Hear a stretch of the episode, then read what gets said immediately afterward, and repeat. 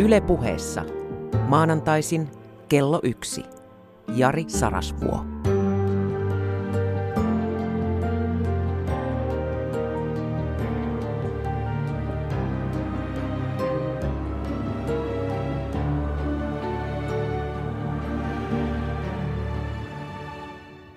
Kuule ystävä.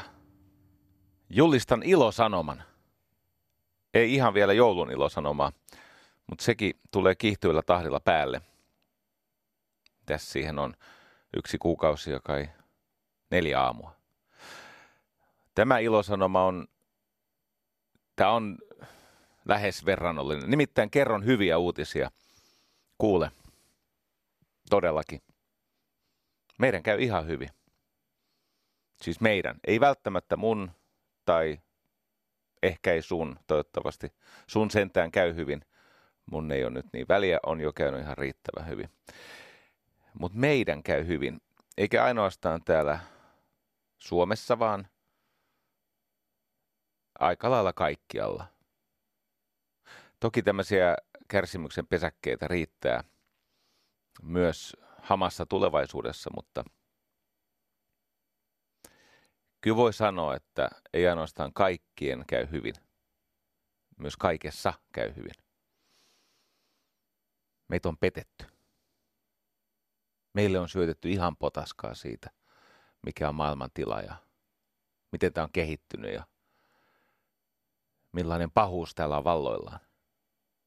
Nyt kun mä puhun kaikista, niin mä tarkoitan joka ikisestä. Totta kai mä ymmärrän, jos meitä on 7,5 miljardia ja sitten voi olla, että aika monen meidän elinaikana päästään 10 miljardiin, niin en tarkoita siis absoluuttisena määreenä joka ikistä, eikä se, että käy hyvin, ei se tarkoita, etteikö olisi rampauttavia, vaurioittavia, raskaita murheita yhdellä jos toisella.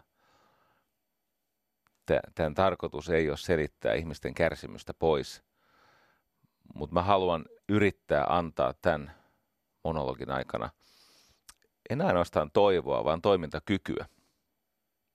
Nimittäin suuren enemmistön käy paljon paremmin kuin mitä he pelkäävät. Ja tästä seuraa, no mä kysyn sulta näin, että kumpi motivoituu paremmin ponnistelemaan ja, ja keksimään ratkaisuja? Se, jonka epätoivo yhä syvenee, vai se, joka alkaa saada hyviä uutisia – kokea onnistumisia ja ympärilläkin näkyy vahvistava palautetta. Toisillakin menee vähän paremmin. Tähän on helppo. Eli toivolla ja tulevaisuuden uskolla ja toimintakyvyllä ja sitten tuloksilla, niillä on tietenkin yhteys. Ja tämä ei poissulje, eikä mitenkään siis niin kuin, mä sanon näin päin, että – en yritä sanoa, etteivätkö ihmiset apua tarvitsisi. Mutta jos kertakaikkinen synkkyys vallitsee, niin sen avun vastaanotto käy ylivoimaiseksi. Ylipäänsä elämässä, jos pelkää kertakaikkista hukkumista ja karotusta ja tuhoa ja kokee sen olevan käynnissä, niin se pula joutunut ihminen voi pelastua – jos hän onnistuu osallistumaan siihen apuun, jota hänelle tarvitaan, tarjotaan, ja siihen tarvitaan toivoa. Et esimerkiksi otetaan meidän suomalaisten murheista kenties suurin, eli alkoholismi. Kyllä siihen oikeasti löytyy apua, hyvää, toimivaa apua, mutta kun ne ehdot, ne on pettävän yksinkertaisia. Ensin pitäisi kertakaikkisesti haluta lopettaa juominen – enemmän kuin mitään muuta pitäisi haluta lopettaa juominen. Että se oma päätös on tehty. Että se olisi tärkein unelma elämässä, että saisi olla raittiina. Ja samalla pitäisi hyväksyä, kun on lopultakin päättänyt, että minä haluan lopettaa juomisen, juomisen enemmän kuin mitään muuta, niin samalla pitäisi hyväksyä, etten kykene siihen itse.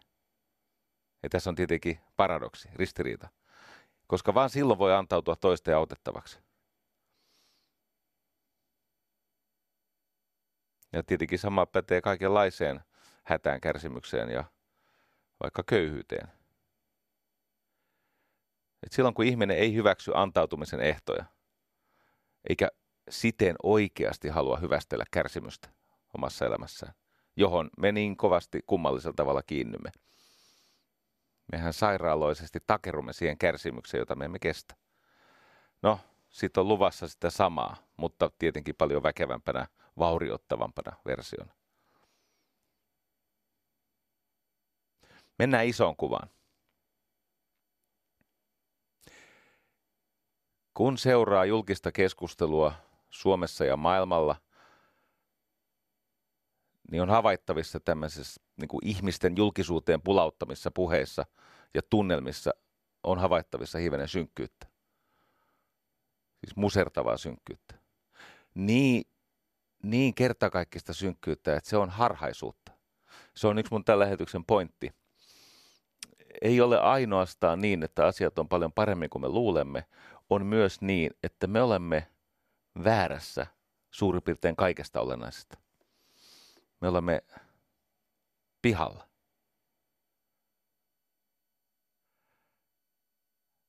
Kaikenlaista hyvää, mahdollisuuksia, lempeyttä, lämpöä, apua on aivan eri tavalla tarjolla kuin koskaan aikaisemmin historiassa.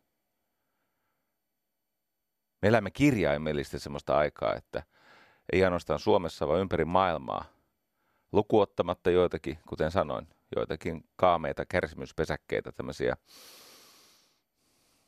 maanpäällisiä helvettejä maapallolla.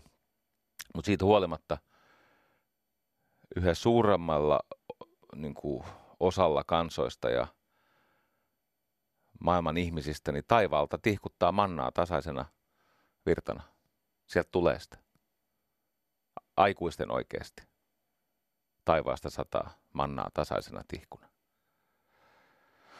No tämä ei näytä siltä, kun lukee näitä medioiden yleisöosastoja ja, ja seuraa ihmisten vitriolilla marinoituu möykkää somessa. Kyllä, mä oon tähän osallinen myös joskus pahan kerran.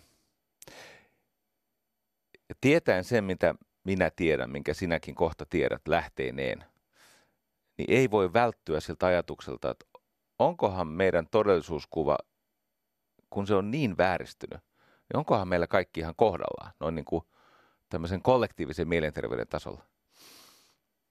Olemmeko me järjissämme?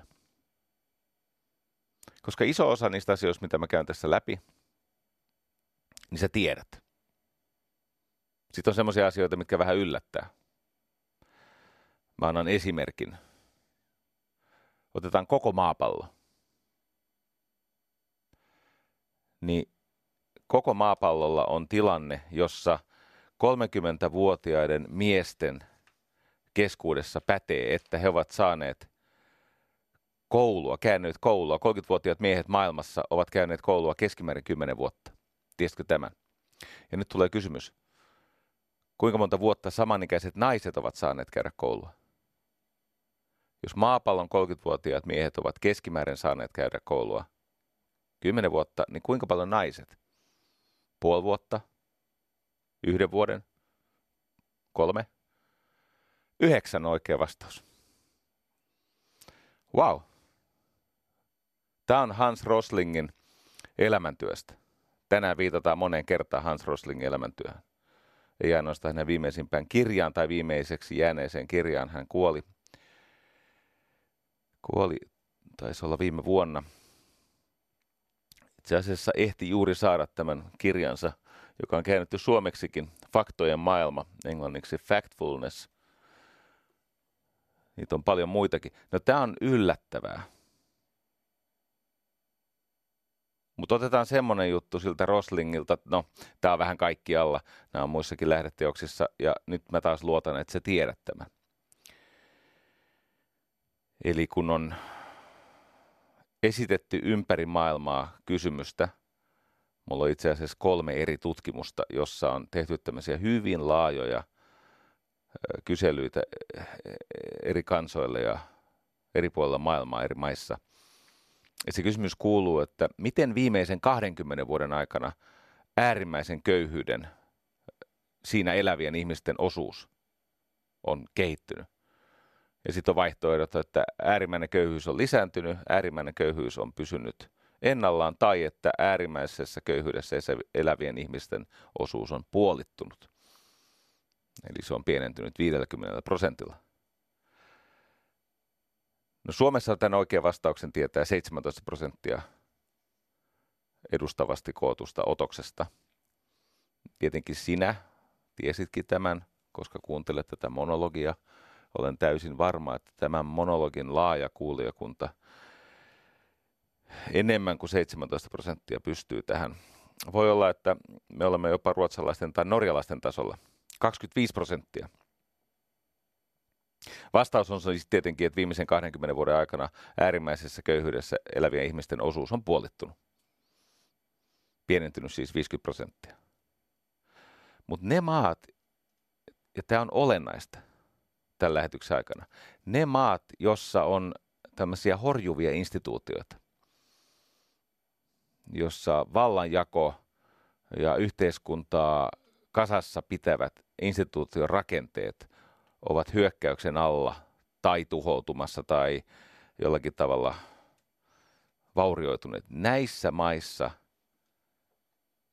jossa tämän lisäksi yhteiskunnalliset ongelmat kasvaa nopeasti, tai ainakin koetut ongelmat, mutta myös siis ihan todelliset ongelmat kasvaa, niin näissä maissa tiedetään silmiinpistävän vähän. Eli kun Suomessa se luku on 17 prosenttia, Norjassa ja Ruotsissa 25 prosenttia, mutta Unkarissa kaksi. Ne ei tiedä. Ja mä yritän näyttää tämän lähetyksen aikana semmoisen yhteyden, ö, tietämättömyyden ja sitten typerän toiminnan ja niin kuin vahingollisen käyttäytymisen välillä. Espanjassa se luku on kolme prosenttia sekin oli kymmenkunta vuotta sitten sortumisvaarassa se yhteiskunta. Ranska tälläkin hetkellä kriisissä 4 prosenttia. Ranskan kriisi tulee syvenee vielä aivan huomattavasti. Se on erikoinen kansa, että ne aina kauheasti toivoo, että joku tulisi ja laittaisi ne pilalle menneet asiat kuntoon ja sitten kun joku yrittää niitä vuorolla laittaa, niin se ei käy. Mikään ei käy. Ja aina ollaan kaduilla. Ja kostetaan sivullisille. siis niin kuin, protestoidaan siis tavalla, josta kärsii ne samat ihmiset, joita pitäisi puolustaa tilanteessa, jossa aika on loppumassa. Ei ole mitään puolustettavaa kohta. E, siis, no joo. Yhdysvalloissa murheellinen maa monella tavalla, suuremmoinen historia ja monet asiat kunnossa tälläkin hetkellä, mutta vain 5 prosenttia kertoo siitä Yhdysvaltojen tilasta. Belgia niin ikään kriisissä oleva yhteiskunta 5 prosenttia. Tota, tämä puhe, että ihminen on paha, maailma on paha, systeemi on erityisen paska, poliitikot ovat pahoja ja yritykset ne on suorastaan laillistettua saatanapalvontaa. Tämä puhe on siis kaikkialla. Mun pitäisi lopettaa se Twitter, se ei tee hyvää mulle, eikä kohta kyllä muillekaan. Mutta mä ehkä poistun, po- po- poistun tulivaunuilla. niin tota, kun siellä Twitterissä mä katson, miten nämä ihmiset, jotka ihan rehellisesti on, on siis kerta kaikki sen, niillä on hahmotushäiriö siitä, että missä ollaan ja mitä tapahtuu ja mitä mikäkin merkitsee ja, ja, ja semmoista ihmeellistä negatiivista fantasiaa. Heillä on tämmöinen ajatus, että tämä on jotenkin siis aivan hirvittävän pielessä tämä maailma. Maailmassa on lohduton virhe. Mä oon miettinyt aika lailla pienestä pojasta saakka. Mulle kävi lapsena semmoinen tuuri, että samoihin aikoihin kun isä lähti kotoa, niin minä löysin kirjaston, siis Soukan kirjaston. Ja sieltä löytyi tarinoita, jotka sai horisontin vaalenemaan ja pään täyteen kertomuksia ihmisten mahdollisuuksista. Mä tukeuduin tosi paljon Soukan kirjaston siis sellaisiin kirjoihin, jossa oli jotain tämmöistä niin kuin huonoista lähtökohdista tai vaikeuksista kohti ylevöitymistä ja kirkkauksia ponnistelevia hahmoja. Mä olin nälkäinen semmoiselle ja se ei ole jättänyt mua tänä päivänä rauhaan. Mutta siitä ajasta, kun mä opin oikeasti lukemaan, niin mä pohdin sitä, että tämä yhteiskunta, joka on siis ihan paska, ja virkamiehet on rikollisen laiskoja ja väärämielisiä ja kaikki, ja varsinkin poliitikot, niin kuin aivan kelvoton sakkia. Kun tämä puhe, mitä on joka paikassa ja on ollut jo iät ja ajat, niin loppujen lopuksi siellä on kuitenkin esimerkiksi politiikka on tämmöinen korkean ammattitaidon ö, kutsumusammatti. Osa niistä ihan oikeasti osaa hommia.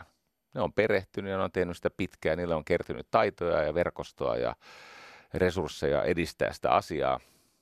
Välillä hyvin ja välillä heikommin. Ja sitten sama virkamiehet, he, heillä on kuitenkin, siellä on paljon ihmisiä, jotka ja oikeasti panee kaiken peli. Niin miten vuosikymmen toisensa jälkeen, kun ihmiset, hyvät ihmiset, koulutetut, pätevät ihmiset, enimmäkseen, tekee parhaansa. Semmoisessa maassa, missä instituutiot on melko läpinäkyviä ja eh, niin kuin kestää tarkastelu. Ei meidän instituutiossa mitenkään hirveästi mitään pielessä ole. Totta kai siellä on korjattavaa ja sitä korjaustyötä tehdään jatkuvasti, mutta ei se meidän saneerausvelka, ei se ole samaa luokkaa kuin monessa muussa maassa. Ei tämä mikään Turkki ole tai Venezuela tai Puola tai Unkari tai kohta Yhdysvallat. Niin mä oon miettinyt, miten on mahdollista, kun iso joukko ihmisiä tekee vuosikymmeniä parhaansa. Niin miten se on niin kelvotonta paskaa? Entä jos ei se olekaan? Entä jos on totta kai ihmisten tarpeisiin nähden, kun tarpeet syvenee nopeammin kuin mitä yhteiskunta ehtii niiden kasvuun reagoida, mutta silti, entä jos on niihin tarpeisiin nähden varmaan jossakin tilanteessa riittämätöntä, mutta sitten loppujen lopuksi aika kelvollista. Ja sitten tämä toinen ajatus, että kun pitää pakonomaisesti syyttää yhteiskuntaa ja poliittista järjestelmää ja milloin miten, siis näitä ihmessatuja, mitä nämä vetelee, että et, et kapitalismi aiheuttaa ja ahkerat ihmiset aiheuttaa ja onnekkaat ihmiset aiheuttaa. Miettikää nyt, nyt tuli ö, pari-kolme viikkoa sitten THLltä taas uusi seurantatutkimus, kun ne on seurannut näitä sukupolvikohortteja, eli on ollut se vuonna 87 syntyneet ja nyt tuli tämä vuonna 97 syntyneet. Ja se näyttää murheelliselta. Se määrä mielenterveysongelmia, mitä vuonna 1997 syntyneillä on ja miten paljon ne on syrjäytyneitä ja miten niillä on mennyt koulussa ja niin poispäin, niin poispäin. Se on, se on oikeasti ahdistava. Sitten siellä oli tämmöinen löydös, että melkein kolmella neljästä, eli siis mun pitkän matikan mukaan se on melkein 75 prosenttia. Melkein kolmella neljästä vuonna 1997 syntyneestä pojasta, jonka peruskoulun päättötodistus on alle seitsemän keskiarvolta. Niillä on joko rikostuomio tai rangaistusmääräys.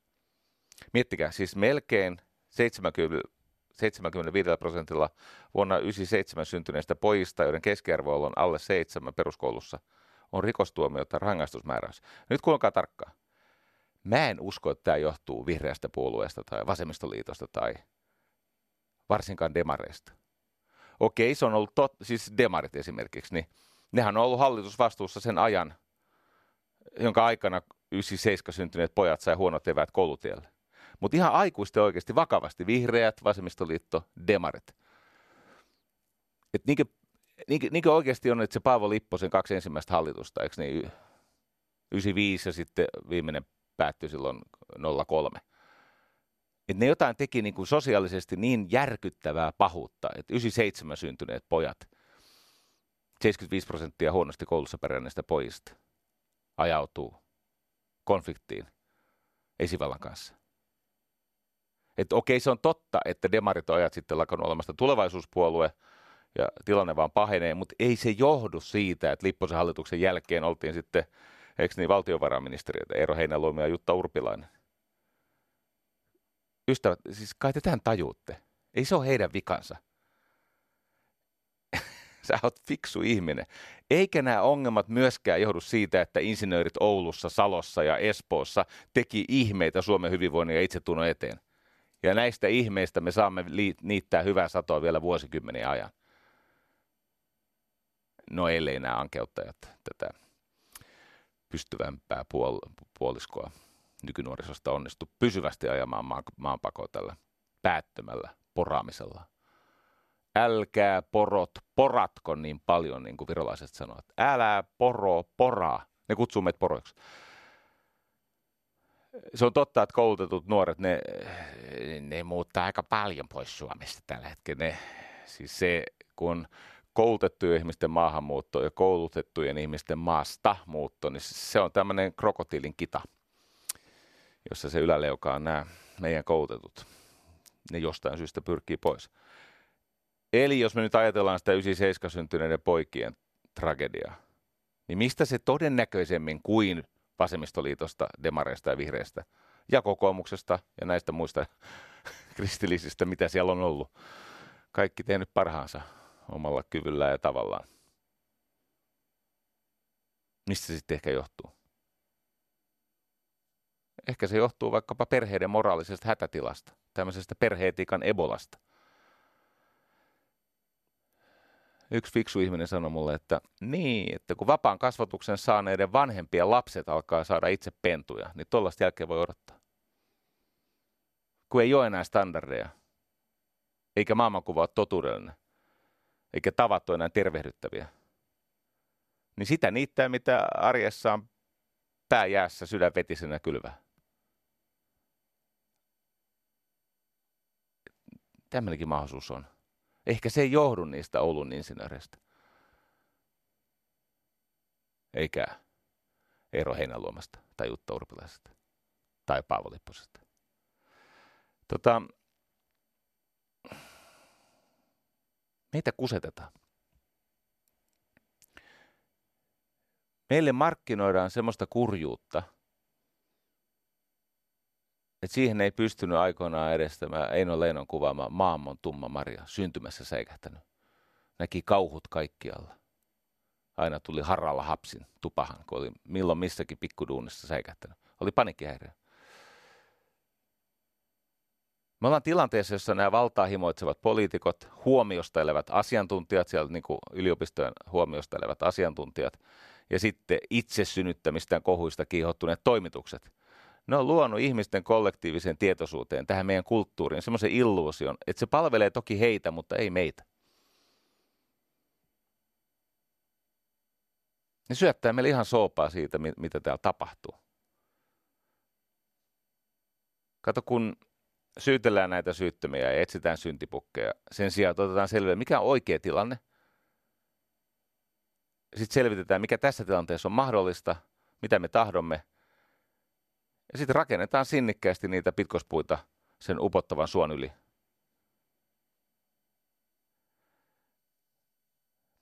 Tota,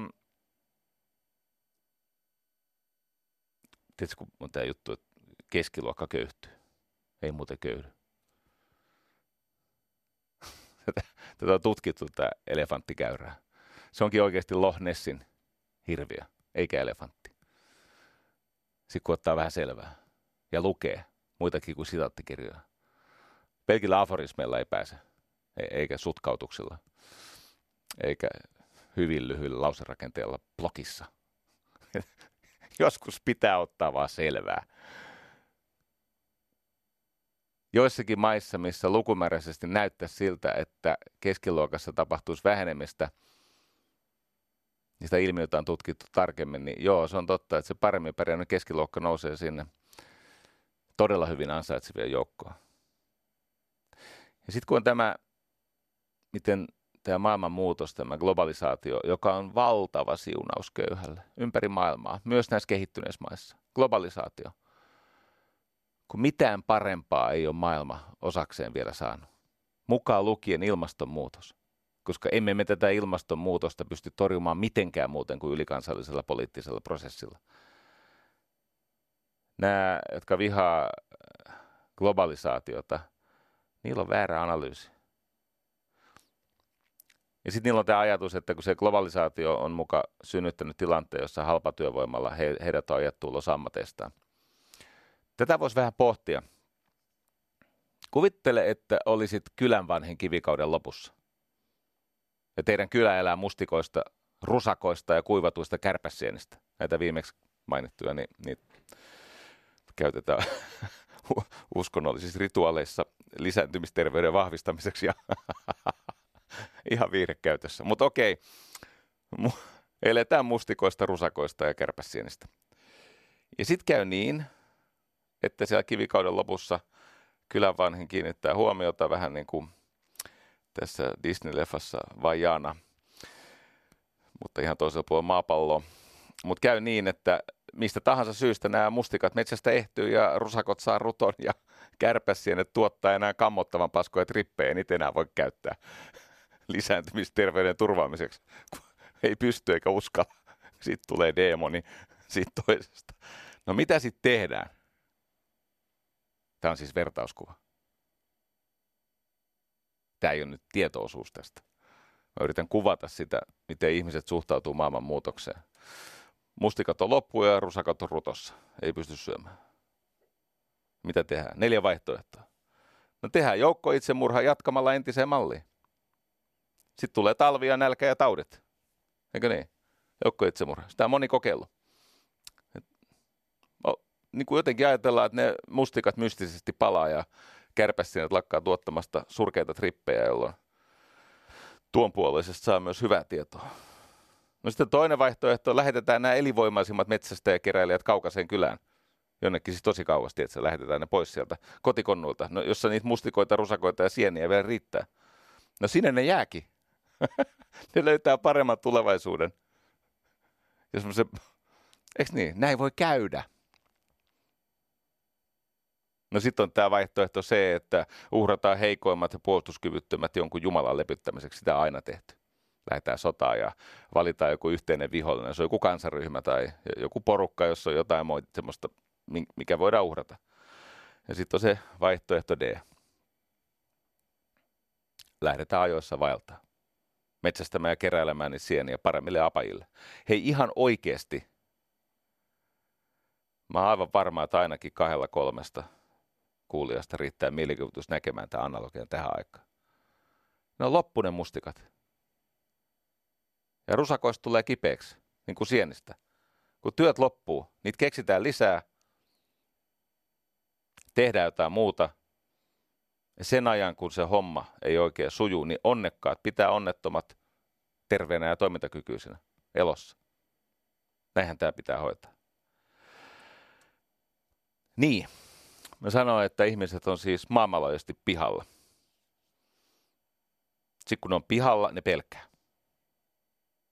Kaikki se, mikä näyttää uhkaavalta ja hallitsemattomalta ja jotenkin niin kuin ristiriitaiselta ja tuntemattomalta, niin tietämättömyys johtaa toivottomuuteen.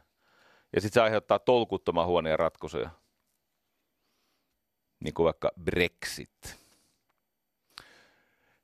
Tota, mä oon siis lukenut aivan pääjäässä. Tilastoja, jos kohta alkaa paperiääntä kuulua häiritsevissä määrin, niin se johtuu siitä, että et olen siis aika paljon tota, tulostanut. Tässä on jonkin verran tavaraa. Esimerkiksi kun kansa, joka ei siis tietenkään eksytettynä ja kusetettuna voi tietää, mistä on kysymys, kun kansalta sitten kysytään sellaisia asioita, jotka liittyy vaikkapa, vaikkapa siihen, että kuinka paljon se EU investoi sinne Isoon Britanniaan. Ja sitten paljastuu, että no, ihmiset on käsityksessä, että EU lähinnä kuppaa Isoa Britanniaa, että ei sieltä ainakaan mitään niin kuin investointeja ja työpaikkoja tänne tule. Ja sitten kun kysytään ja katsotaan, mikä on tosiasia, mä kaivan nyt täältä jostakin sen lapun. Mutta siis siinä on lähes 50 prosentin ero, eli se, mitä EU investoi niin kuin kaikista ulkomaisista investoinnista, sen prosenttiosuus on 48 prosenttia. Nämä Kiinat ja USAt ja Japanit ja Sveitsit ja loppumaailma niin on siis 52 prosenttia. Mutta mitä usko britti, kun kuunnellut vähän Neil Faragea ja äh, tätä Boris Johnsonia ja näitä muita tonttuja. Ne uskoo, että se on 30. E- ero on 18 prosenttiyksikköä. Eikö niin? Se, se heitto on, eikö niin, yli puolet? Ja näitä on, näitä on siis hirvittävät määrät. Että esimerkiksi se, miten pihalla ihmiset on, kun nyt kysytään, että onko terrorismi lisääntynyt sen syyskuun 11. päivän 2001 hyökkäyksen jälkeen. Niin ihmiset on sitä mieltä, että se on lisääntynyt tai pysynyt samana, eli kaksi kolmasosaa on sitä mieltä, että se on lisääntynyt tai pysynyt samana, mutta totuus on se, että se on vähentynyt 51 prosenttia. Sitten tätä on niin kuin, tämä miten meitä eksytetään ja minkä takia me vedetään niitä vääriä johtopäätöksiä. Tämä on aivan pysäyttävää. Tämä, mihin mä nyt viittaan, Bobby Duffy on kaverin nimi. Bobby Duffy kuulostaa joltain Dallasin hahmolta, mutta anyway, niin hänellä on näitä titteleitä ihan älyttömästi. Se on, se on tämmöinen Global Ipsos Social Research Institutein johtaja ja sitten se on King's Collegeissa ja, ja auttaa näitä pääministeriöitä jotenkin tajuamaan, että mitä maailmassa oikeasti tapahtuu. Ja silloin on semmoinen tutkimusmetodi, että se tutkii, miten asiat on oikeasti, mutta samaan aikaan se kysyy ihmisiltä eri maissa, että mitäs luulette? Eikö niin? Mitäs luulette? Miltä tämä niin teistä näyttää? Et esimerkiksi kun kysytään ihmisiltä, että per jokainen sata ihmistä satunnaisesti valittu, niin kuinka moni näistä sadasta ihmisestä on muslimeja? Niin Ranskassa ne ajattelee, että 31, oikea luku on 7,5. Mä en tiedä, miten se puolikas muslimi on siellä niin mukana, mutta se on ehkä lapsi. Joo, näissä on joku keskiarvo. Eteläafrikkalaiset kuvittelee, että 22 sadasta on muslimeja. Oikea luku on 1,5 anteeksi 1,7. Siis se on, se on alle kaksi. Mitä mä koitan sanoa on se, että ihmisillä on väärä käsitys siitä A, miten joku väestönosa tosiasiassa esiintyy tässä meidän kokonaisuudessa. Ja ne arvaa tässä valtava lista maita, joita on kysytty, ja kahta lukuottamatta. Ne liottelee sitä. Kestätkö näitä knoppeja? Näistä voi olla iloa sulla jossakin baarikeskustelussa tai jossain muualla. Tiedätkö, kun aika paljon pannaan painetta työttömiin ja esitetään tämmöinen, että niin paljon ihmisiä on työelämän ulkopuolella, että tämä homma luhistuu. Ja on synnytetty semmoinen kuva, että melkein kaikki laiskottelee, eikä käy töissä, vaikka ehkä voisi tai ei saa töitä, tai ei ole töitä. Ja, ja, ja syntyy semmoinen ihmeellinen, masentunut tunnelma, että kaikki vastaantulijat, tai ei kaikki, mutta siis niin kuin hirveä joukko vastaantulijoista on työttömiä. Italiassa, kun kysytään ihmisiltä, että sadasta vastaantulijasta, niin kuinka moni on työtön tai siis työpaikkojen välissä etsii töitä tai on kokonaan työtön, niin Italiassa ne arvaa, että 49 sadasta, eli puolet. Mieti sen kansan niin kuin suhteellisuuden taju. niin kuin työikäisistä, siis tässä on rajaus, että työikäisistä ihmisistä sun maassa kuinka moni on työtön tai etsii työtä, niin jos sä sanot 49 prosenttia, niin oot tässä niin kuin, okei, se voi olla, että sä oot itse eläkeläinen tai itse työtön ja sitten sä niin kuin monistat sen oman kokemuksen koskevan kaikkia, mutta oikea luku on 12 eikä 49. Unkarissa. Heitto on 28, eli oikea luku on 39, anteeksi, oikea luku on 11 ja, ja arvaus on se, se y- yhteinen käsitys, keskimääräinen, siis huomatkaa, tämä on average guess, tämä on keskimääräinen arvaus, miten pielessä se on.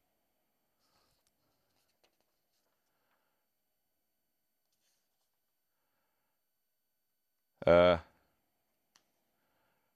No kuinka paljon on näitä maahanmuuttajia? Jos kysytään brasilialaisilta, niin brasilialainen sanoo, että joka neljäs Bras, niin kuin Brasiliassa oleskeleva maahanmuuttaja, joka neljäs, 25 prosenttia, oikea luku 0,3. Ymmärrätkö Se, se, ja, ja, nämä on valtavia nämä otokset, ja niitä on, tässä on nähty paljon vaivaa. Siis tällä kertaa lähteet on niin sanotusti kunnossa näiden kaikkien, herra armahde, kun mä pääsen Steven Pinkerin jummi jammi tätä lähdeluettelua. Ilman kärpäsiänenkin pääsee aikamoiseen vauhtiin, kun katsoo tätä lähdeluettelua. Joo, mustikoista viisi. Meillä on Steve Pinker. Oikeasti ihan päättömiä arvauksia. Ja mä, mä tuun, mä nyt vähän aikaa näitä niin kuin pudottelen. Täällä on taas Italia, eikö niin, ne kuvittelee, että 26 prosenttia populaatiosta on maahanmuuttajia, kun oikea luku on yhdeksän heidän tapauksessaan. Ja kiinalaiset kuvittelee, että näitä pahuksia ulkomaalaisia on 11 prosenttia, oikea luku on 0,1. Japanilaiset pelkää myös näitä muukalaisia. Ne kuvittelee, että 10 prosenttia on siellä jotenkin luiden, siis pilaamassa Japanin kulttuuri. Oikea luku on kaksi. Siinä on viisinkertainen ero.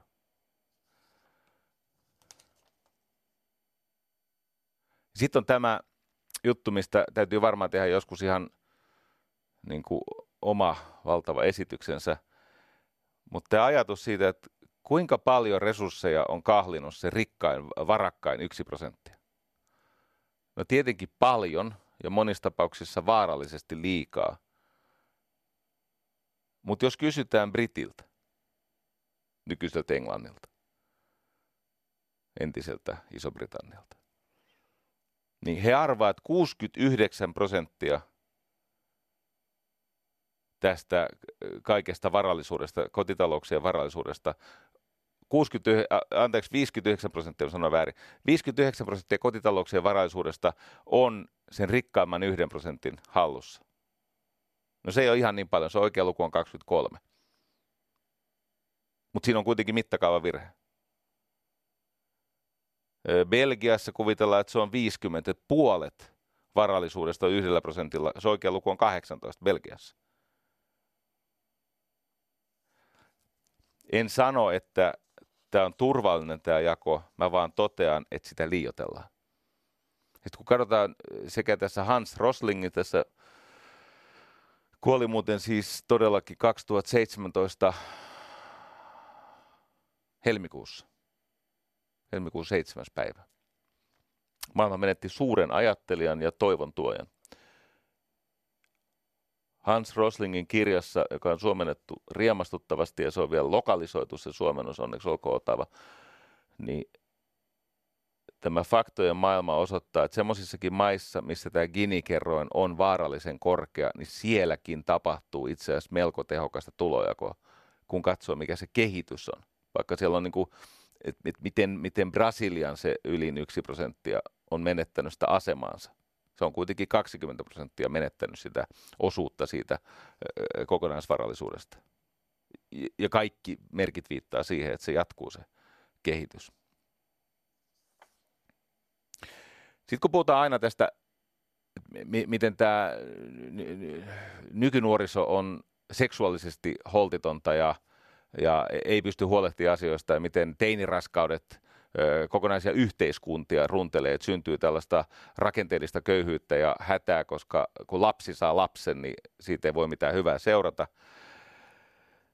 Ja ymmärrettävästi tämä, tämähän osa tätä kärpässien juttua, eli lisääntymisterveyttä siihen kivikauden kylävanhin aikaan, niin se kylävanhin päätti, kuka tekee kenenkin kanssa mitä, paitsi sitten rupesi tosi huonoja trippejä, niin se ei enää onnistunut.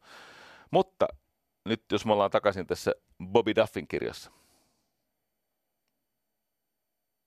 ja tutkitaan teiniraskauksia. Eli tämä kuuluu sanoa women and girls aged between 15 and 19.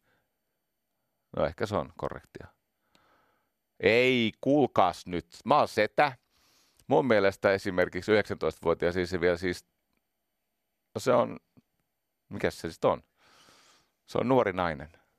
Ehkä se on näin. Mutta 15-vuotias ei ole vielä näin. Saako sitä kutsua tytöksi? No ihan sama.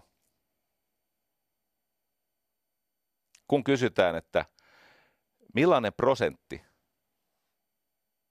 teidän 15-19-vuotiaista tytöistä ja naisista uh, synnyttää joka vuosi? Ei nämä ole totta nämä luvut. Pakko näiden olla. Ei, Herra Jumala. Kyllä tässä näin lukee each year. What percentage of women and girls aged 15 to 19 in your country do you, do you think give birth each year? Kuunnelkaa. Brasilia, 48 prosenttia. Aika meininkiä. Siis mä ymmärrän, että siellä voi olla joku lahko, missä tätä tehdään siis niin kuin nuoresta ja, ja sinnikkäästi. Ja kyllähän ihminen on hedelmällinen silloin, ja kun se ensimmäinen on saatu tulemaan, niin sitten sitä tulee. Mutta joka toinen, joka vuosi, niin se on paljon. Todellisuus on 6,7. Öö, Etelä-Afrikassa kuvitellaan, että se luku on 44, todellisuusluku on kymmenesosa tästä, eli 4,4. Meksikossa ajatellaan niin ikään, että se on 44, mutta luku on 4,9. Koitan tällä sanoa, että ei tämä niin ole lähtenyt käsistä. Jaksatko hetken? Italiaa haukun siis kovin mielelläni ajankohtaisistakin syistä ja sitten ihan tämmöisistä pysyväissyistä. Mutta seuraavassa asiassa haluan korjata yhden ö, sinnikkään tämmöisen Italiaan liittyvän ennakkoluulon, jonka uhri mä oon ollut. Ja tätä lähetystä valmistellessani mä oon ollut monen ennakkoluulon uhri. Te tiedätte, miten Italiassa nuoret aikuiset, 25-34-vuotiaat, asuu vanhempiensa luona. Ja sitten jos ne muuttaa, niin ne muuttaa niin, niin sanotun pyykin kantomatkan päähän. Eli semmoinen matka, että jaksaa kantaa pyykit vielä äidin pestäväksi. Eikö niin? Ja mä olen joskus lukenut aivan holtittomia lukuja, niin mä luen taas. Kun Italiassa kysytään, että nuorista aikuisista 25-34-vuotiaita, kuinka monen luulet asuvan kotona vanhempien luona? Niin vastaus on 61. Mutta todellisuus on vähän kainompi, 49. On se aika paljon. ja ajatus, että mä, mä ollut äidinhoteissa esimerkiksi 32-vuotiaana, niin oli, on se aika rivo ajatus. Serbia, ne kuvittelee luku on 68, mutta oikeasti vain 54 prosenttia asuu kotona. Sitten mielenkiintoinen maa, jossa tämä tämmöinen tota, itsetunto oman vanhemmuuden suhteen on aika matala, eli Iso-Britannia, nykyinen Englanti, ne arvaa keskimäärin, että 43 prosenttia asuu vielä vanhempien luona 34-vuotiaaksi saakka, tai 25-34 välissä. Mutta oikea luku on 14. Se on vähän parempi. Espanjassa arvataan, että 65 prosenttia, eli melkein kaksi kolmesta asuu vanhempiensa luona, mutta oikea luku on 40. Nyt mä tiedän, että mä rassaan sua näillä luvuilla. Täällä on siis kaiken maailman huvittavuuksia. Eli se, mitä ajatellaan, että mitä muut syö sokeria ja sitten ajatellaan, mitä itse syö sokeria, niin siinä on törkeä ero. Siinä on jättiläismäisiä.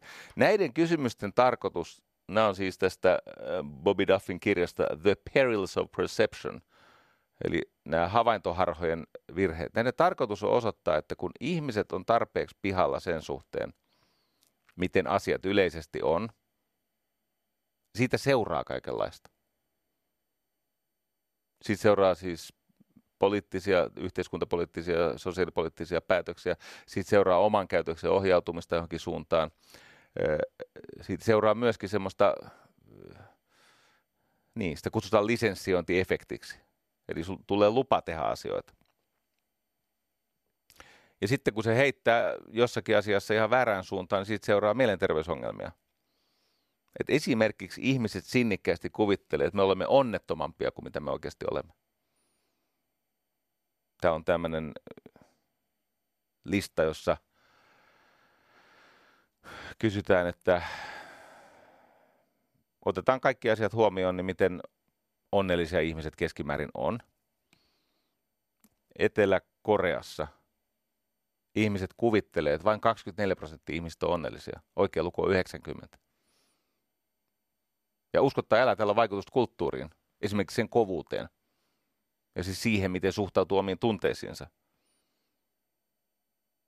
Ylipäänsä idässä on aika paljon heittoa sen suhteen, miten ihmiset oikeasti kotona voi ja miten ajattelee, että miten naapuri voi. Kaiken kaikkiaan ihmiset maailmassa ihan järkevistä syistä on melko onnellisia. Nämä luvut on, täällä on tässä pitkässä listassa, täällä on yksi luku. Venäjällä realiteetti on 73 ja arvaus on 41. Se on matalin onnellisuusluku täällä. Toinen matala on Serbia. Ymmärrän. Mutta sitten monilla on lähellä 90 tai yli 9. Ruotsalaisista 93 prosenttia, anteeksi, ruotsalaisista 95 prosenttia onnellisia, mutta sen verran ne armahtaa kaveri, että näyttelee, että joka toinen on onnellinen. Eli siis joka toinen naapuri on onnellinen, mutta kotona 95 prosenttia on onnellisia.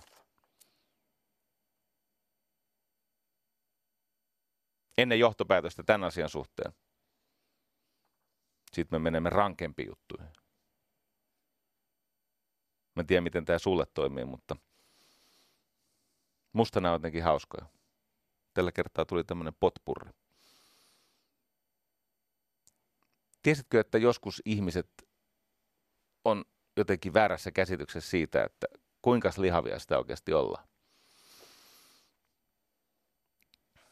Missä on kaikkien lihavimmat ihmiset? Anna vinkin, se ei ole Yhdysvallat.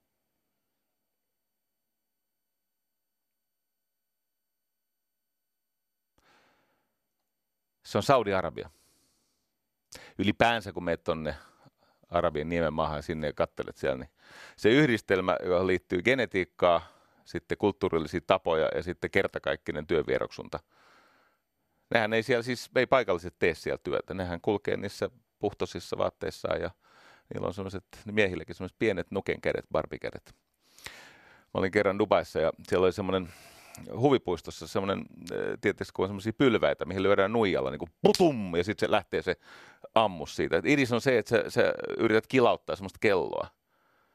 Että sä lyöt semmoisella isolla nuijalla semmoiseen tolppaan ja niin lujaa kuin ikinä jaksat koko kehon voimalla. Sitten katsot, kuinka yleensä saat sen, siitä sen tota, mikä lie projektiili siitä lähtee. Ja sitten mä menin sinne ja mä laitoin tietenkin se miesten asentoon ja sitten mä huhkin siinä ihan raivolla ja mä en, en niin kuin karmea juttu, mutta en saanut sitä siihen. Niin kuin, mä oon kuitenkin 187,5 senttiä pitkä ja no, ei se nyt oikeasti se punttisalilla käyminen sitä niin kuin liikettä tuota. Että siis tässä nyt taas nähtiin, että jos haluaa voimaa tuottaa, niin pitää olla ketjukunnossa. Ei se riitä, että sä vedät vedät leukoja lisäpainoilla ja niin poispäin. No en saanut sinne ylös asti, sori. Sitten mä lähdin siitä ihan masentuneena kaljalle ja lapset sai jotain sokeria, että olisi hiljaa. Sitten mä yhtäkkiä rupesin kuulemaan semmoista ilosta, naurua ja hurraamista, tanssia. Ja kling, kling, kling, kling. Mä et, ei helvetti, siinä on tullut joku siis eikö treenilomalla oleva vaikka moukareheittojoukkue tai joku, kun ne paukutteli sitä sinne niin kuin katto. Sitten mä katsoin, että ei, ei, jumalauta, siellä, siellä on dub, niin kuin paikallis, Dubain tämmöistä paikallisväestöä. Ja sitten ne ampuu sitä katsomaan, että ei tämä ole totta. Sitten mä katsoin kyllä vähän sitä liikettä, että ei sekin lokkaa ehkä totta. Sitten mä odotin ne aika nopeasti väsyä siihen, kun se on painava se nuija, niin lähti sitten tiehen. Sitten menin katsomaan, ne on laittanut sen lasten asentoon. No. Itse asiassa voi olla, että se palaute, se kling kling, ehkä se rohkaisee heitä kolmen vuoden sisällä siirtymään naisten asentoon ja sitten siitä muutama heistä niin kuin vetää jonkun hormonikuurin ja käy jonkun ulkomaan. Saksalainen valmentaja hankitaan sinne pikkurahalla hoitamaan tätä kineettistä ketjua, niin ai ei saa puhua. Soita poliisi. Älä nyt viitti. Tämä on mennyt ihan surkeaksi. No niin, Saudi-Arabia, terve. Voiko tästä olla jotain seuraamuksia?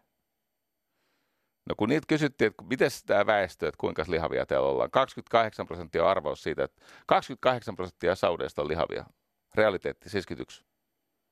Siellä on niinku tämmöistä hahmotushäiriötä. No ja sun onneksi mä laitan tämän nipun pois. Mutta mulla on vielä kaksi pikku yllätystä. Tähän liittyen. Kuka eniten väärässä? Tämä on mahtava, valtava tutkimuskokeilma, tämä The Perils of Perception. Steven Pinkerkin on sitä mieltä, että tämä on pakollista luettavaa. Mandatory reading. Hän on aivan varmaan teltta pystyssä lukenut tätä. Mutta verrattuna hänen omaan teoksensa Enlightenment Now, valaistuminen nyt. Se on muuten, se on sellainen tykkikirja, että tota pitäisi jonakin pikkuannoksina syöttää siis väestölle salaa. Jossakin uutisten välissä aina niin tulisi yksi palane, joka on niin, niin pieni eräkoko, että se menisi ihminen niin vahingossa heng, hengittää sen sisäänsä. Ja se on nimittäin niin hyvä toisti. Nämä aikaisemmat liian vaikeat. Kirjoita ylös. Steven Pinker, liian vaikeat. on toikin vaikeaa, mutta se on jotenkin silloin, se on ehkä löytänyt uuden kustannustoimittajan tai jotain, siis tosta niin kuin, tota jaksaa lukeekin. No niin, ketkä on eniten väärässä? Tietenkin italialaiset. Seuraavaksi eniten väärässä jenkit. Kolmanneksi eniten väärässä Ranska. Vähiten väärässä on ruotsalaiset ja norjalaiset ja tanskalaiset. Suomi ei ole päässyt tähän listaan. Me ollaan ehkä siinä ruotsalaisten joukossa. Mutta sitten täällä on toinen tämmöinen hyvin mielenkiintoinen jako, joka mua hauskuuttaa ja tämä, tämä kantaa meitä sinne areenan puolelle, kun sinne lopulta päästään. Kun tehdään semmoinen jako, jossa ensinnäkin katsotaan, että kuinka moni ihminen, siis ku, kuinka moni kysymyksiin, näihin kysymyksiin, kaikkiin kysymyksiin vastannut, tämä on aika monen setti, kuinka moni on luottavainen heidän omiin vastauksiinsa, kuinka moni uskoo, että kaikki tai lähes kaikki vastaukset, mitä he antoi, on suurin piirtein oikein. Ja sitten toinen, tämä on niin kuin XY tai nelikenttätyyppinen, eli tässä vertikaaliasteikossa on siis se, että kuinka moni prosentuaalisesti sanoo, että he ovat luottavaisia omiin vastauksiinsa. Ja sitten siellä horisontaali eli x-akselilla on se, että kuinka väärässä sä oot.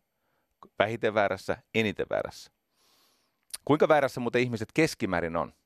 Enemmän väärässä kuin apina, joka saisi päättää.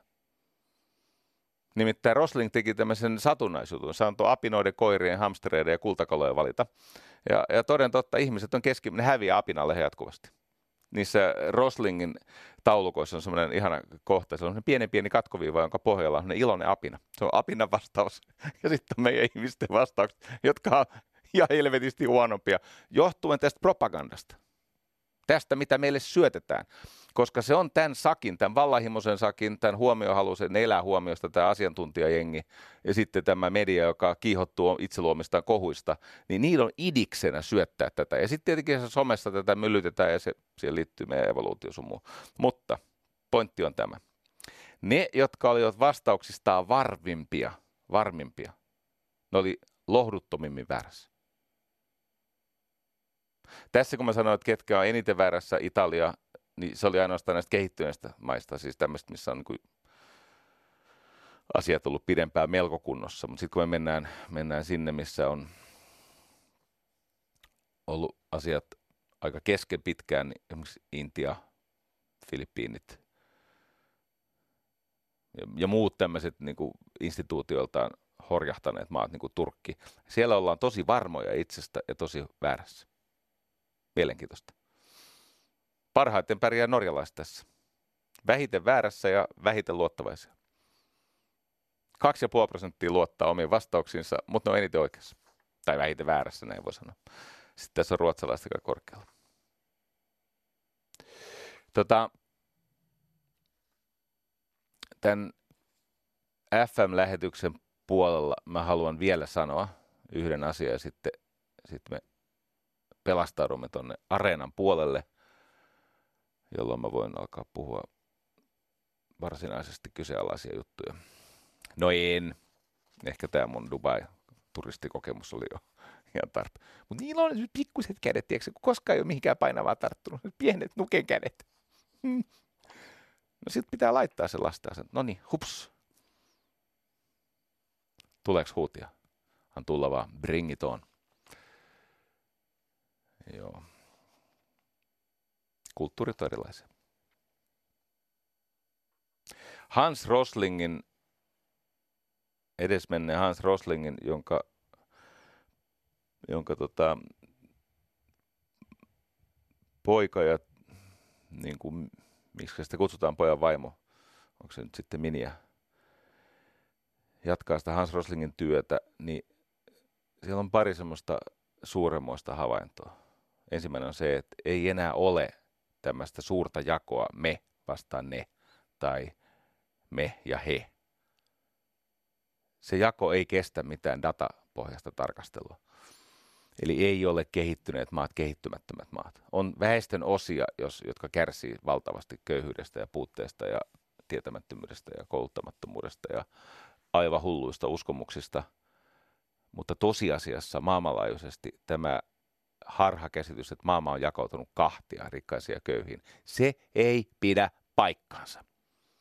Sä voit olla eri mieltä, mutta se on mahdollista ainoastaan, koska sä olet väärässä. Eikö niin? Kaikilla on oikeus mielipiteisiinsä, mutta ei omiin faktoihin. Tai jos sulla on mielestä se oikeus omiin faktoihin, ne on just muuttunut mielipiteeksi. Kato, erikseen on data. Monen vuosikymmenen, siis yli puolen vuosisadan luotettavasti kerätty data. Ja osa datasta lähtee niin kuin Pinkkerin kirjassa. Silloin tietenkin 1800-luvulta asti se data. Tämä jako ei totta. On lukemattomia asioita, jotka kehittyy hyvään suuntaan. Siis voi sanoa, tämä on hurja juttu, koska tässä aina kummittelee tämä whataboutismin äärimmäinen S- tai jokerikortti, eli entäs ilmasto? Tiedätkö, sekin hoidetaan. Merkit osoittaa, että se hoidetaan. Luontoa ehkä ei pysty enää pelastamaan, mutta ilmaston pystyy. Ajattele tätä. Voi olla, että se vahinko, mitä on tehty merille ja luonnolle ja biosfäärille, voi olla, että se on, se on tässä ihmisen ajassa korjaamaton, mutta ilmaston kyllä pystyy. Sen hoitaa Antero Vartija. Juu, juu. Metsittää tuon Pohjois-Afrikan ja on sillä kai pari kaverikin siinä mukana. Mäkin kai joudun niin hommiin, mutta, ja sinäkin. Mutta yhtä kaikki, niin se ilmasto ehditään korjata. Mutta sitten on ihan hirveä joukko asioita, mitkä on kiistatta muuttunut paremmaksi. On siis huonoja asioita, jotka on häviämässä. Niin kuin esimerkiksi kalliit aurinkopaneelit. Ne on romahtanut siis yhteen prosenttia alkuperäisestä hinnasta. Puhumattakaan tärkeimmistä asioista, vaikka lapsikuolleisuus. Ja sitten on hyviä asioita, jotka yleistyy siitä areenassa. Pitääkö ottaa ensin tämä mörkö pois, tämä ilmasto? Pitää. Joo, hiili ja muut ilmastokaasuemissiot edelleen kasvaa. Ja on ihan oikeata, tietenkin oikeata syytä valtavaan huoleen. Se on ehkä suurin yksittäinen eksistentialistinen uhka, mikä on. On muitakin tämmöisiä eksistentialistisia uhkia, mutta en, en jaksa uskoa, että ne olisi mitenkään verrannollisia tähän, mitä ilmasto voi meille aiheuttaa. Si- siitä, jos se ilmasto lasketaan tarpeeksi huonoon kuntoon, eli sitä lämpenemistä entisestään kiihdytetään näillä perseilyillä, niin se voi käynnistää semmoisen kataklysmisen ketjureaktion, missä edes teknologia ja ylikansallinen poliittinen päätöksenteko ei meitä pelasta.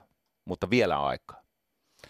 Ja tästä täytyy kiittää näistä, näitä ilmastopaneelista ja olette tota, tehneet hyvää työtä monella tavalla. Yksi on se, että olette siirtyneet siinä kommunikaatiossa sen eh, murheellisen tuomiopäiväjulistuksen rinnalle ja jopa sijaan tähän toivon antamiseen.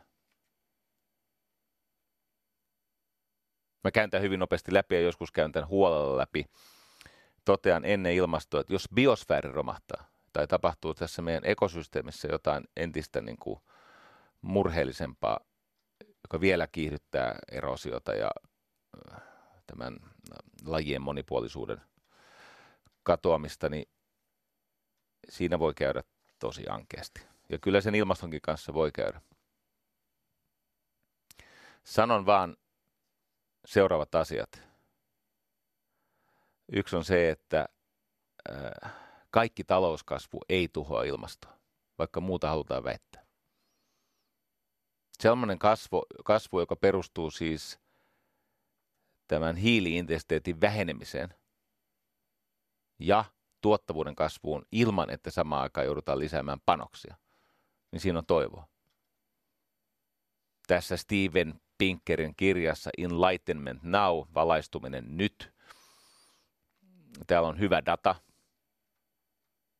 Mä en yritäkään käydä sitä kaikkea läpi.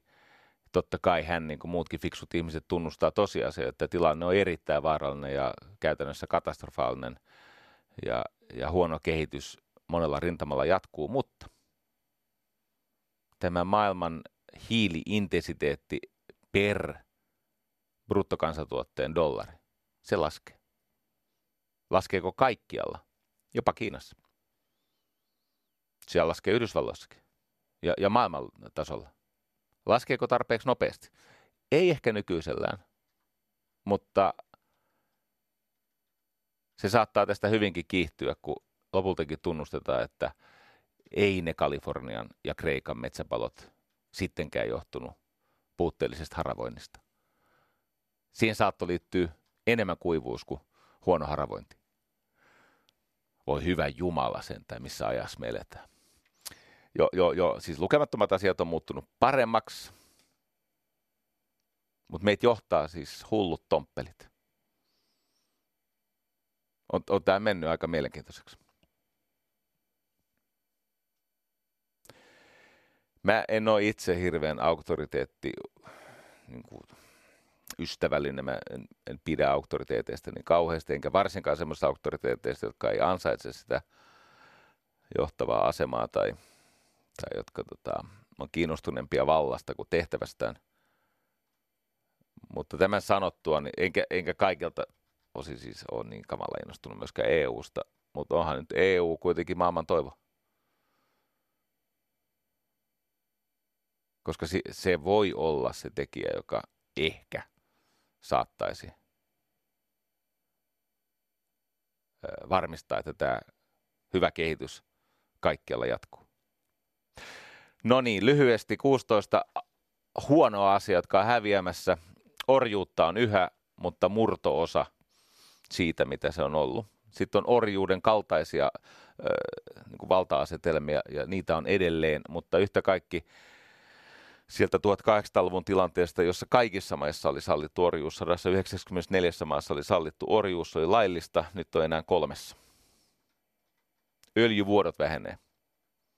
1980 niitä öljyvuotoja oli 636 viime vuonna, anteeksi toissa vuonna, 6.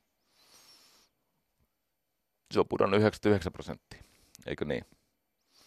Eli edelleen valuu liikaa öljyä mutta tuhansina tonneina niin ollaan tultu 636 kuuteen.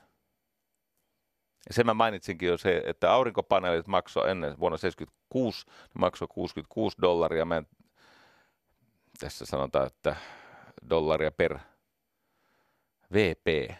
V on wattia P on mikä helvetti onkaan. No, joku se on, VPA. Se on joku yksikkö, mutta se on joku suurin teho. Se on nykyisin se sama, sama tota paneeli on 0,6 dollaria. HIV-infektiot laskee, vaikka niiden piti syödä koko maailma. 96 oli 549, toissa vuonna 241, aika hitaasti laskee. Maailmalla lapsikuolleisuus.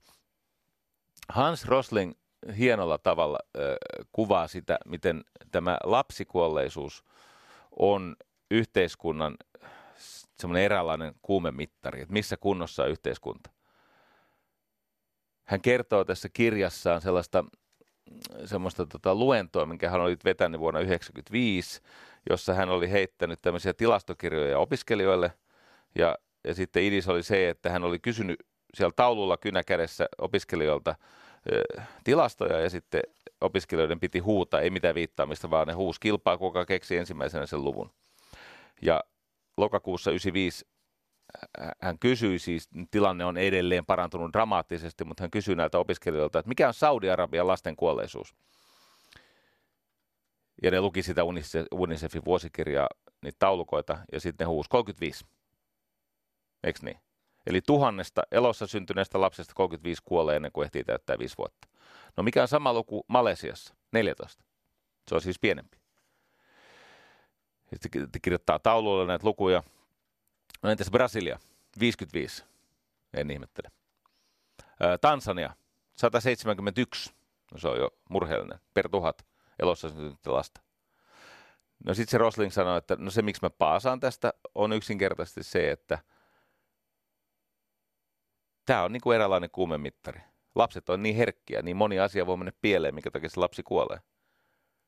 Mutta jos Malesiassa tuhannesta lapsesta kuolee vain 14, niin sehän tarkoittaa, että loput 986 selviää hengissä.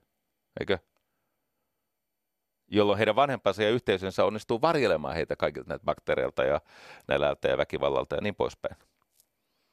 Eli se luku 14 tarkoittaa sitä, että useimmilla malesialaisilla perheillä on tarpeeksi ruokaa. Ja useimmilla malesialaisilla perheillä, tämä on vuonna 1995 siis, yli 20 vuotta sitten, heidän viemäri ei valu juomaveteen, niin kuin monessa paikassa. Mäkin olen käynyt, mä oon käynyt Bangladesissa tekemässä semmoisen kehitysmaan keikan, niin siellä ne joi siis lehmäpaskaa, siis la, vedellä jatkettua lehmäpaskaa ja ei mikään ihme, että ne lapset kuoli. Sitten kun ne sai semmoisella investoinnilla, mä en viitti nyt moraaliposerata enkä hyvä säteellä sinne, mutta ne sai siis kaivon ja kun sai raikasta vettä, niin monet asiat muuttu käytännössä kaikki.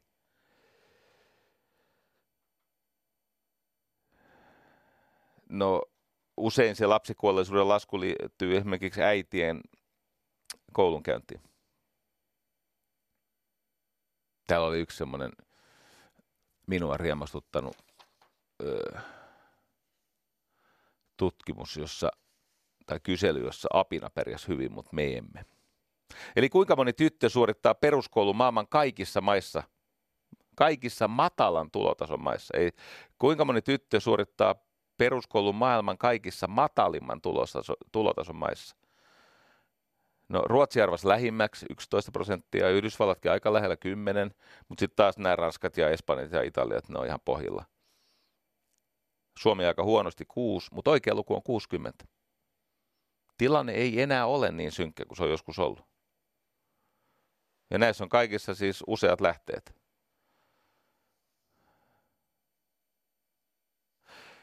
Sitten tämä Rosling edelleen jatko tätä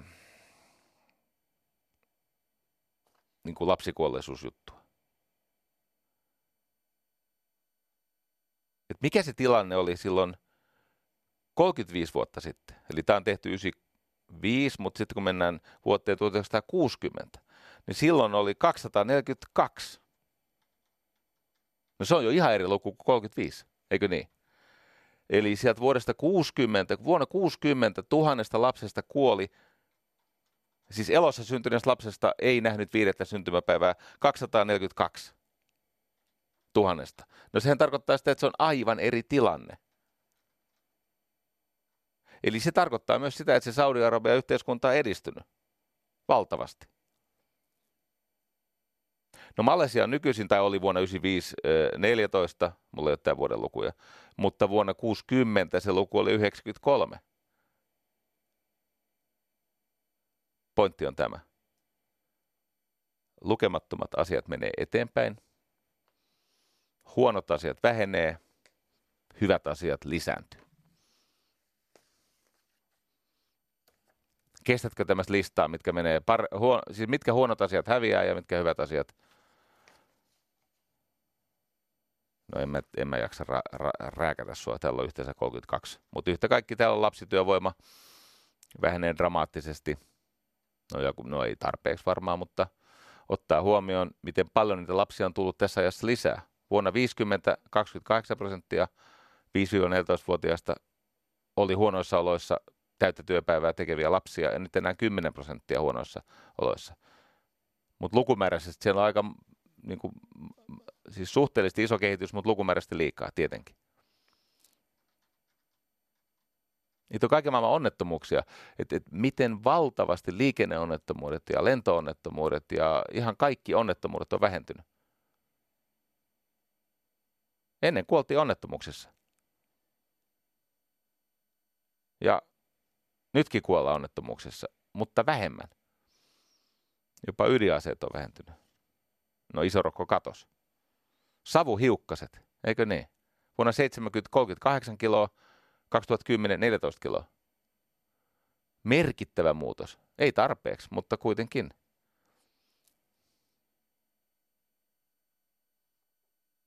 No sitten on nämä hyvät asiat.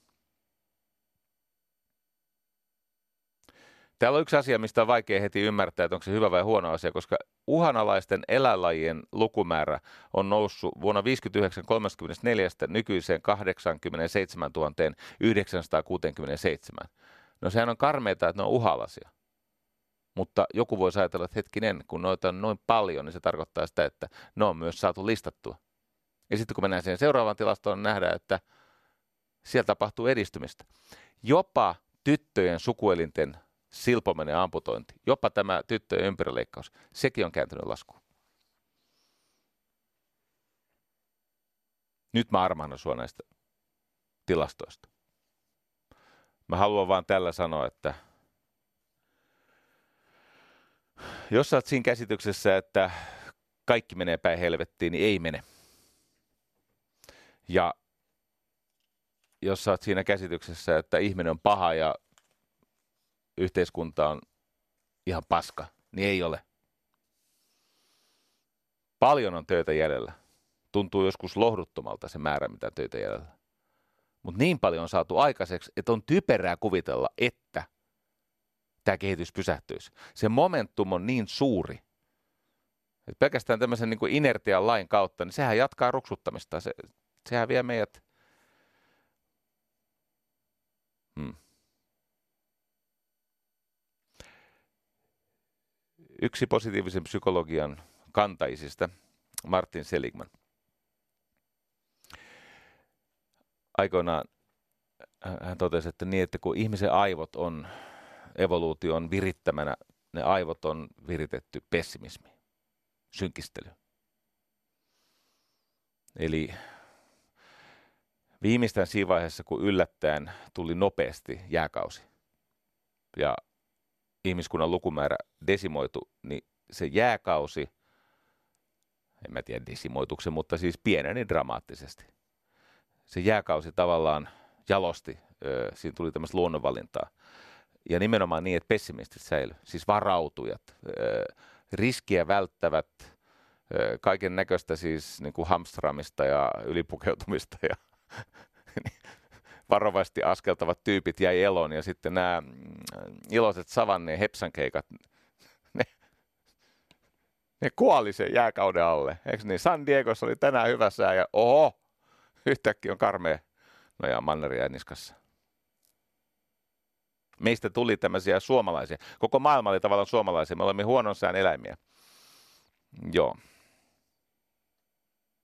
Mutta sitten kun kysytään, että okei, on varmasti niin, että evoluutio on meitä, meitä virittänyt siihen pessimismiin ja asioiden synkäksi näkemiseen ja näihin ajatteluvinoumiin, jotka aiheuttaa sen, että me emme oikeasti taju, mitä täällä on, niin mikä on kuitenkin rohkaisevaa? Niin Seligman sanoo, että todellisuuteen perustuva toivo. Otat selvä, mikä on oikea tilanne, ja sen varassa katsot, että mikä tässä edustaa toivoa. Hän on ihmisen hyvinvoinnin mallintanut viiteen komponenttiin tai elementtiin. Tämä on helppo oppia, jos muistat sanan perma, niin kuin permanentti vaikka. Niin perma, no okei, nämä on englannin tämä akronyymi tulee englannin kielestä, mutta silti. Uskon, että siellä moni ihminen pystyy suht vaivatta seuraamaan, varsinkin kun yritän kääntää. Ne viisi elementtiä, jotka antaa myös synkkyyteen taipuvalle ihmiselle. Jos muuten antautuu synkkyydelle ja pessimismille ja ostaa kaikki nämä maailman tummien marjojen kauhutarinat, joiden tarkoitus on itse asiassa anastaa valta ihmiseltä. Tehdä susta kuuliainen ja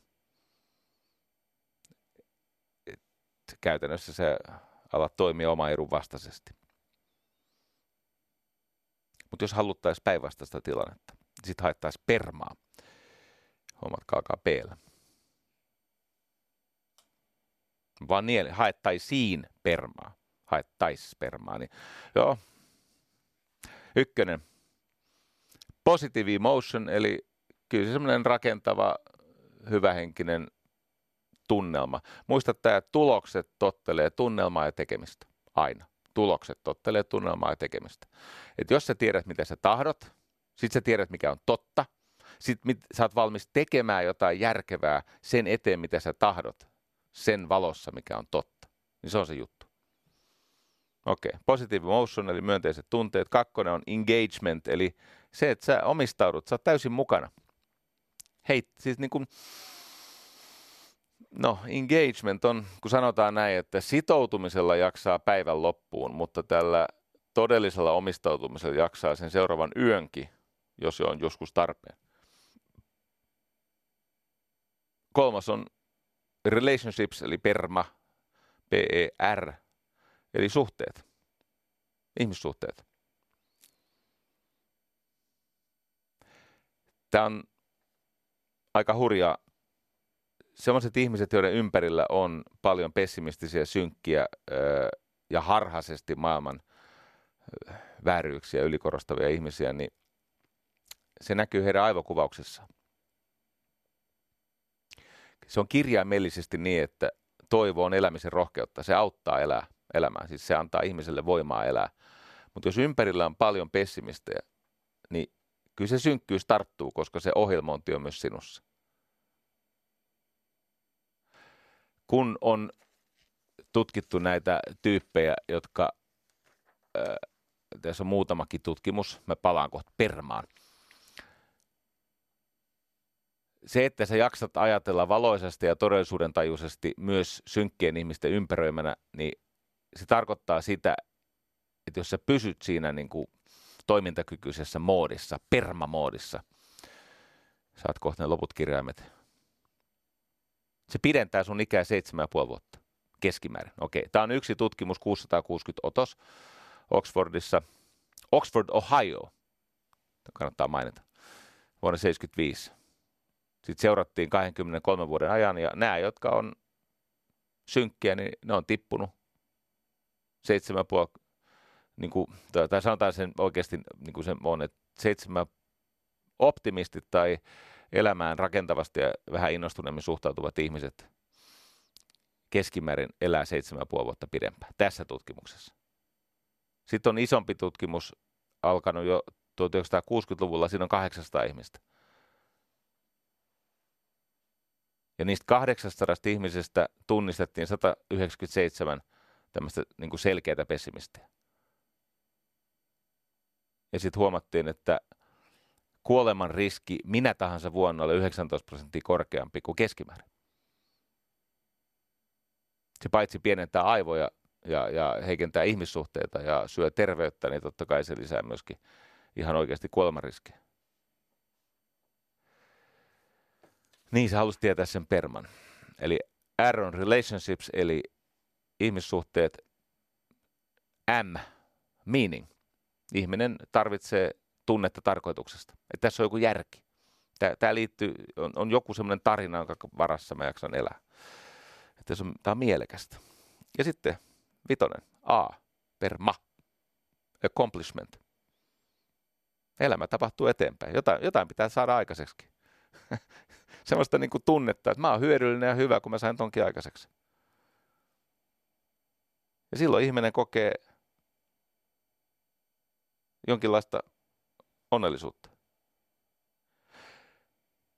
Nyt jos laittaa sedät hetkeksi syrjään ja ottaa sieltä Tali Sharotin, sen ehkä muistatkin muutama lähetys sitten Tali Sharot, joka on näitä tutkinut valtavasti, niin toteaa, että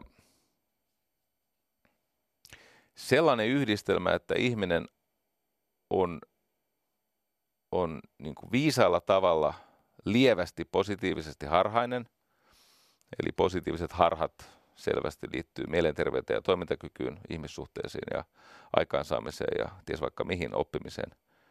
Mutta sitten tästä huolimatta ö, odotat ikäviä asioita. Eli hyväksyt, että elämä on epäreilua, se on vaarallista ja se on vaikeaa. Ja kaikkea paskaa tapahtuu. Kaikki edessä on tragedioita. Sä odotat ikäviä asioita, Mutta kun sä odotat niitä ikäviä asioita, ja sitten samalla on toiveikas tulevaisuuden suhteen. Täällä on myös toinen nimi, se ei ole tässä Tali Sherotin tutkimuksessa Optimism Bias. Mutta tota, se toinen nimi on Stockdale, Stockdale Paradox. Liittyy sotavankeihin. Eli optimistit kuoli sen takia, että ne odotti liikoja.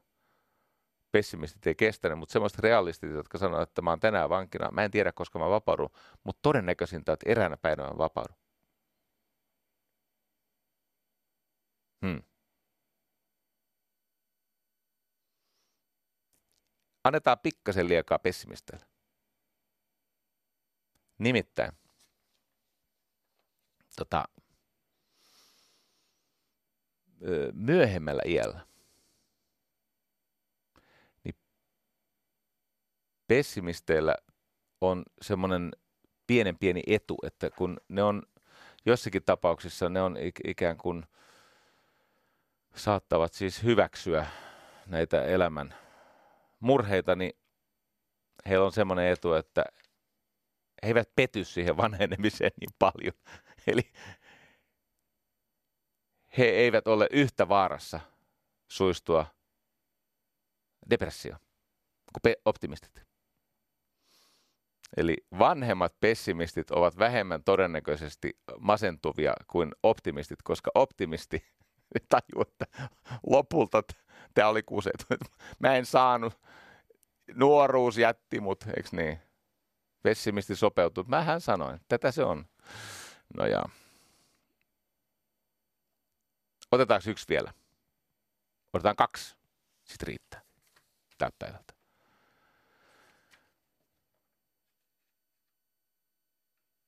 Mua on kiinnostanut, kun aika paljon tätä optimismia ja tulevaisuuden uskoa ja tällaista elämään mieluummin rakentavasti kuin torjuvasti suhtautuvaa tyyliä, niin tätähän on bässätty aika paljon ja varsinkin siellä niin kuin osattomien asiantuntijoiden joukossa, missä on ihan erityisen tärkeää julistaa, että, että optimismi ja positiivisuus on, että ne on jotain aivan siis kertakaikkisen suorastaan moraalisia virheitä.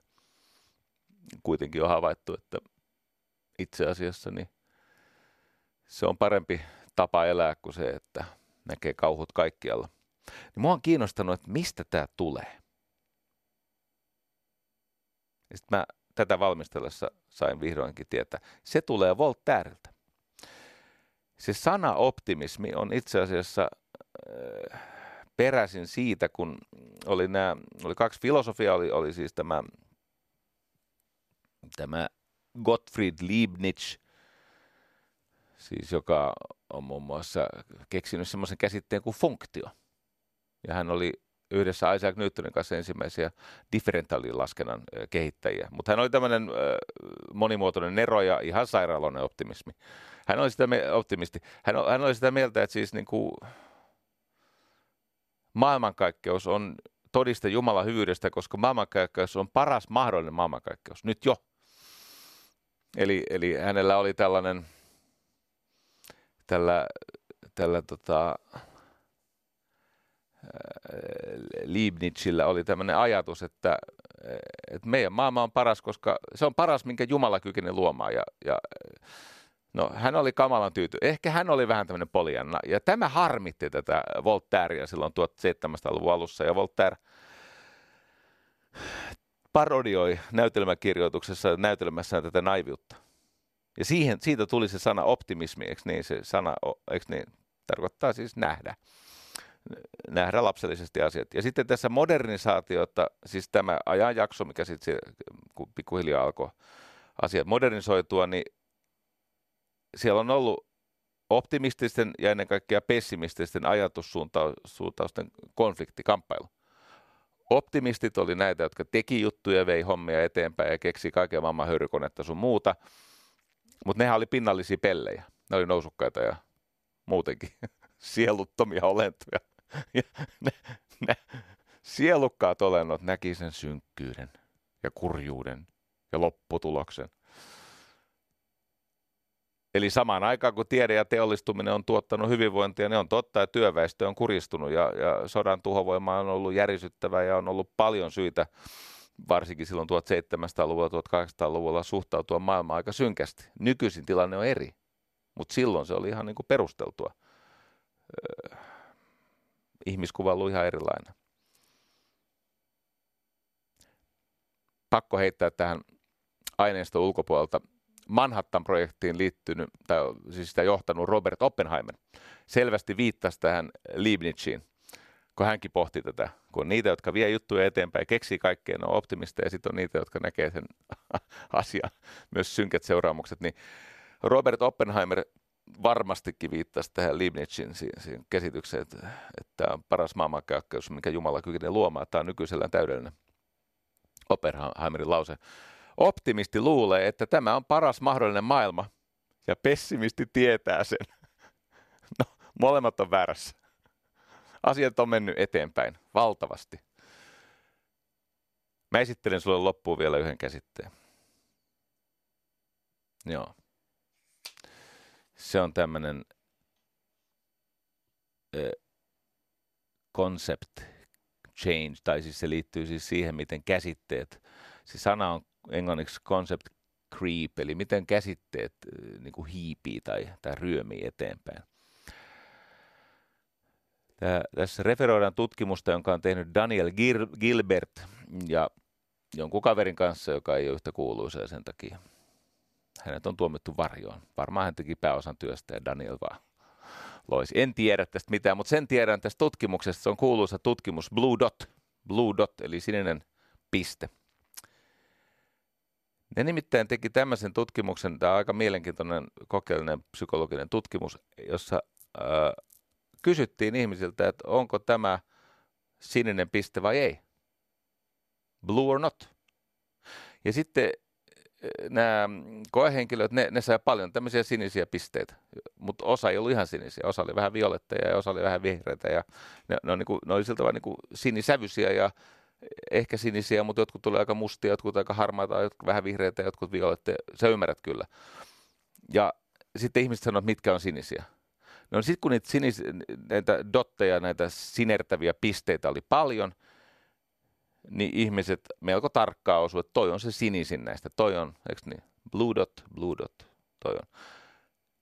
Koejärjestelyssä tehtiin käänne, ne vähensi huomattavasti näiden sinisten pisteiden esiintyvyyttä, niiden varsinaisten sinisten pisteiden. Ja kun sinisiä pisteitä oli vähemmän, eli objektiivisesti vähemmän oli sinisiä pisteitä nähtävissä, niin mitä vähäisemmäksi siniset pisteet kävivät, sitä laajemmaksi kävi koehenkilöiden määritelmä, mikä on sininen piste. Ymmärrätkö? Eli ne rupesivat nimeämään näitä vihertäviä ja, ja violetteja pisteitä sinisiksi. Tämä on hienolta nimeltään, tämä on, kun mä tiedän, että siellä on sellaisia ihmisiä, jotka on, siis saattavat jopa tutkia jotain tämän kaltaista. Kuten Sipe Santapukki, joka soitti mulle eilen, kiitos tästä soitosta. Sun avulla jatkan, jaksan punkkari Heinolasta sekin. Se on lämmin puhelu. Mutta englanniksi tämä on Prevalence Induced Concept Change. Eli esiintyvyyden, prevalence induced, miten se nyt kääntäisi, esiintyvyyden aiheuttama käsitemuutos. Eikö hieno käännös näin lennossa? Oh, terveisiä Airi Riisalolle, englanninopettajalle ei varmaan ollut muuten tämmöistä prevalence induced concept changea. Mutta yhtä kaikki concept creep tarkoittaa semmoista ilmiötä, että kun tämmöiset isot asiat alkaa harveta, eli isot murheet vähenee, se prevalenssi, esiintyvyys vähenee, niin se sana trauma tai sana väkivalta on alkanut tarkoittaa useampia asioita. Esimerkiksi kielen käytössä – aikaisemmat sukupolvet eivät oikeasti olisi pitänyt jotain asiaa niin kuin traumaattisena tai väkivaltaisena tai kertakaikkisen paheksuttavana. No mä annan esimerkin. Mun, mun vanhin poika on 27, mun, mun tota esikoistyttärinen on 24. No tää ei ole ehkä mulle kunniaksi, mutta sen tyttären mä jätin kerran kahdeksi tunniksi yksin kotiin. Mä kävin punttisalilla, niin hän oli kolmevuotias. Mä luotin Roniaa ja Ronja luotti itseensä. Se oli tosi iloinen, kun se tuli. Ainut vaan, että se oli ottanut kaikki keittiön veitset, ne oli lattialla, kun se oli leikkinyt tai siellä. Mutta mitä ei ole tapahtunut. Mutta nykyisin, jos sä lasket kahdeksanvuotiaan lapsen yksin koulutielle, niin se on lasten, eikö niin heittelijättä? Jumalauta, tullut mieleenkään kahdeksanvuotiaasta enää siis oikeasti kouluun taluttaa. Nehän vaan niin moikkas ja häipy. Sinne meni. Mitä ei tapahtunut? Tämä äh, Blue Dot-juttu on siis sitä, että on esimerkiksi tilanteita, jossa esimerkiksi on vaikea käydä kriittistä keskustelua vaikka sukupuoli-identiteetistä ilman, että yhtäkkiä leimaantuu sosiaalisesti väkivaltaiseksi. Eli voi olla tilanne, jossa esimerkiksi lapsi tai kuka tahansa on joko epävarma omasta sukupuolestaan, tai siis hän kokee, että siellä tapahtuu tämmöistä prosessikehitystä ja olisi tarvi keskustella siitä jonkun kanssa.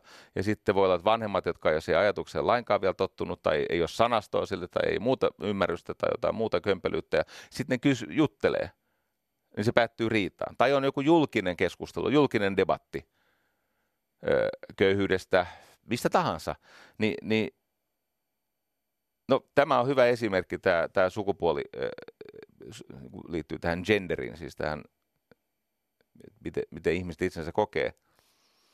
Ei se, että joku esittää omia pohdintoja siitä, ei se tarkoita, että kiellettäisiin tämän ihmisen oikeus identiteettiinsä. Tietenkin, jos se sävy on kategorisesti halveksiva ja kieltävä ja torjuva ja, ja loukkaava, niin sitten se on asia erikseen. Mutta entä jos, se on vaan, jos ne on kysymyksiä? Ja miten vähäiset asiat tulkitaan kritiikiksi? Ei, ei kaikki kysymys ole, ole, ole moite. Se on vain kysymys. Eli kun ongelmat muuttuu harvinaiseksi, niin me alamme lukea suuremman joukon asioita ongelmiksi. Tämä on tämä löydös. Ja tämä osaltaan selittää, minkä takia tämä nykymaailma, joka on valtavasti, valtavasti parempi kuin se oli 20 vuotta sitten, saati 50 vuotta sitten, puhumattakaan 100 vuoden takaisesta, puhumattakaan 200 vuoden takaisesta, kaikilla mahdollisilla tavoilla, niin tämä ei kelpaa meille. No, tässä on semmoinen ongelma, että me halvaannumme pelosta ja pettymyksestä. Helen Keller, joka syntyi sokeana ja kuurona. Tämä en muista syntyykö, mutta kuitenkin menetti kuulonsa ja näkönsä. Mutta yhtä kaikki hän oppi puhumaan tällä tavalla taktuaalisesti, siis tuntoaistin perusteella. Oli sokea ja kuura. Ja sitten lopulta luennoi ja kirjoitti ja toimi, toimi ihmeellisellä tavalla. Tietenkin hänellä oli aika isoja haasteita. kun hän sanoi, että niin, että mä olen vaan yksi, mutta mä oon silti joku. Ja mä en voi tehdä kaikkea, mutta mä voin tehdä kuitenkin jotain. Ja mä kuule, teen mitä mä voin. Ja se on niin kuin maailman asenteena, tietenkin se on karmeita, jos on sokea ja kuuro, ja kyllä se elämää rajoittaa, mutta kuinka karmeita se lopulta oli hänelle? No hän jäi historiaan. Että mä tykkäsin jatkaa hetken vielä. Kamala, kun kello on paljon. Ai ai. Tää on niin kiva. Plus, että tätä tehdessä taas on oppinut. Hei, vaikka se synkkyys meitä vaaniikin ja vaikka se on aika monen tahon intresseissä saada sut pelkäämään koska kun sä pelkäät tarpeeksi, niin sä luovutat vallan muille. Etkä enää ajattele omilla aivoillasi. Ja mä oon sitä mieltä, että on, on parempi ajatella itse ja sitten menettää yleisö, kun ajatella yleisön ehdoilla ja menettää itsensä. Kyllä se on näin päin on parempi ajatella itse ja menettää sitten se yleisönsä, kuin ajatella yleisön ehdoilla ja menettää sen takia itsensä.